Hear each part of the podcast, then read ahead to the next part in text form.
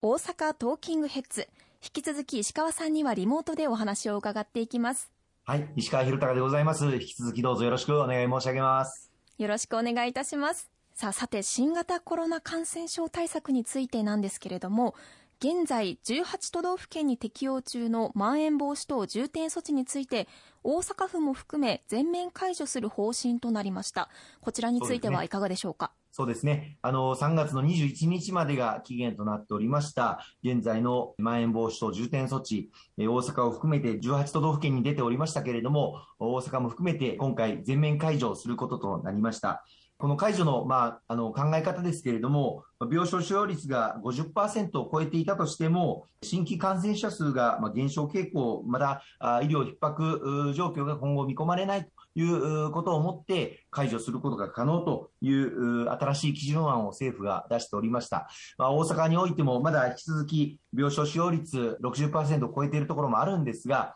しかしながら新規感染者数は減少傾向が続いております。そういった状況を受けて全国他の都道府県もすべて解除を要請するという中で、まあ、大阪としても専門家の方々の会議を踏まえて解除を決めたということでございます。しかし当然ながら引き続き感染拡大防止には皆様のご理解とご協力をあのいただく必要がございますし、まあ、3月は特に卒業や、まあ、入学シーズンであったりとか、転職、まあ、転勤など、この春休み前後に人の流れが大きく動くことが想定されます。まあ、そういった意味で感染が引き続き広がるということも専門家の方々の中には懸念されておりますので、十分我々意識をしながら感染拡大防止に努めていかなければいけないというふうに思っております。そうですよね。油断するべきではないということですよね。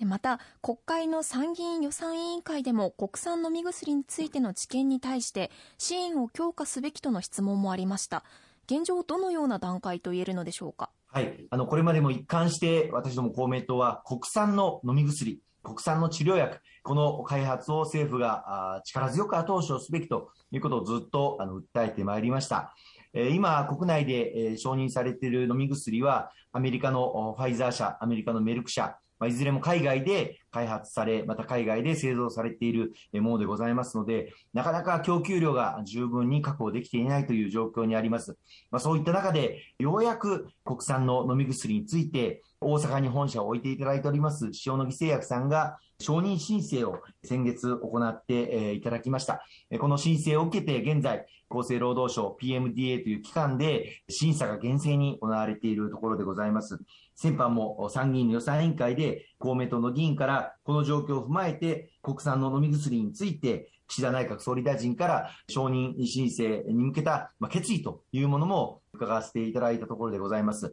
まあ、厳正なあの審査ですので、ここがどうなるかは予断を持つことはできませんけれども、一日も早い承認が下りることを期待をしたいというふうに思います。はい。さあ、そして石川さんは公明党大阪本部代表として大阪ボイスアクション2022を主催していらっしゃいますが、これは毎年行われているボイスアクションの大阪版と思って良いのでしょうか？ありがとうございます。あの、私、以前、公明党の青年委員長という立場で、青年政策を様々、あの、推進をしてきたんですが、その時に、2016年に公明党本部として、ボイスアクションという運動をスタートいたしました。まあ、ほぼ毎年、えー、このボイスアクション運動を青年党員の皆様と一緒に全国で展開をしてきまして、若い方々のご意見、また政治に対する思い、これをしっかり受け止めていく、その流れを築いてまいりました。今回も、あの、全国的にもボイスアクション2022というものは公明党として行うんですが、大阪版として、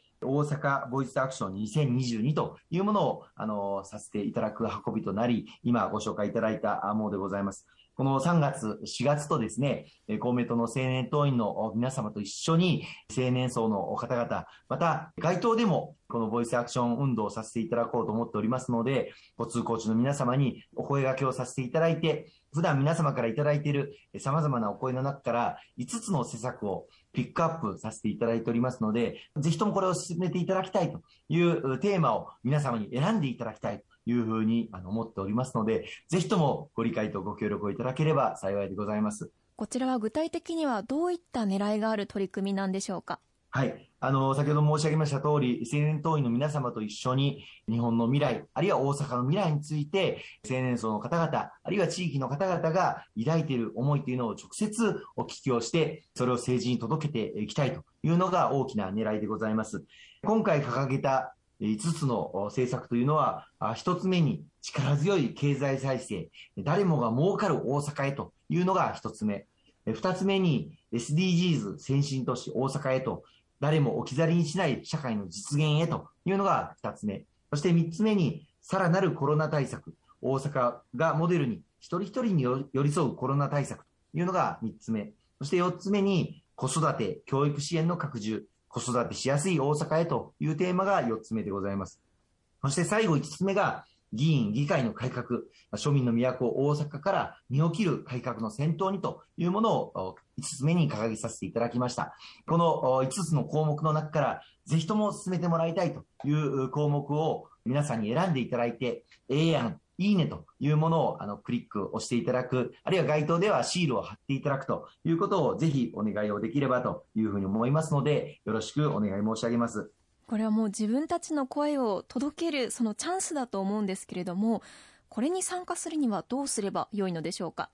はい。あの、まずは、大阪ボイスアクションというものをネットで、えー、検索をしていただければあ、そのホームページがすぐ出てまいりますので、声を届けるというボタンをクリックしていただいて、ぜひこれを進めてもらいたいというテーマをあの選んでいただきたいというふうに思います。また、あの、自由投稿でそれ以外のテーマについても、ご自由にご意見を書いていただけるスペースも用意しておりますので、そこから皆様の公明党に対する、あるいは日本の政治に対する様々なご意見をいただければというふうに思います。また、あの、今月3月の21日、そして、来月4月の24日には、青年党員の皆様と一緒に大々的に大阪中各地でこの大阪ボイスアクションについて街頭でお声をいただく街頭活動を展開させていただく予定でございます。ぜひ見かけられた場合にはあのご協力をいただけるようシールを貼っていただくだけという大変簡単なアンケート活動ですのでお手間を取らせませんのでぜひご協力をいただければ大変にありがたく思います。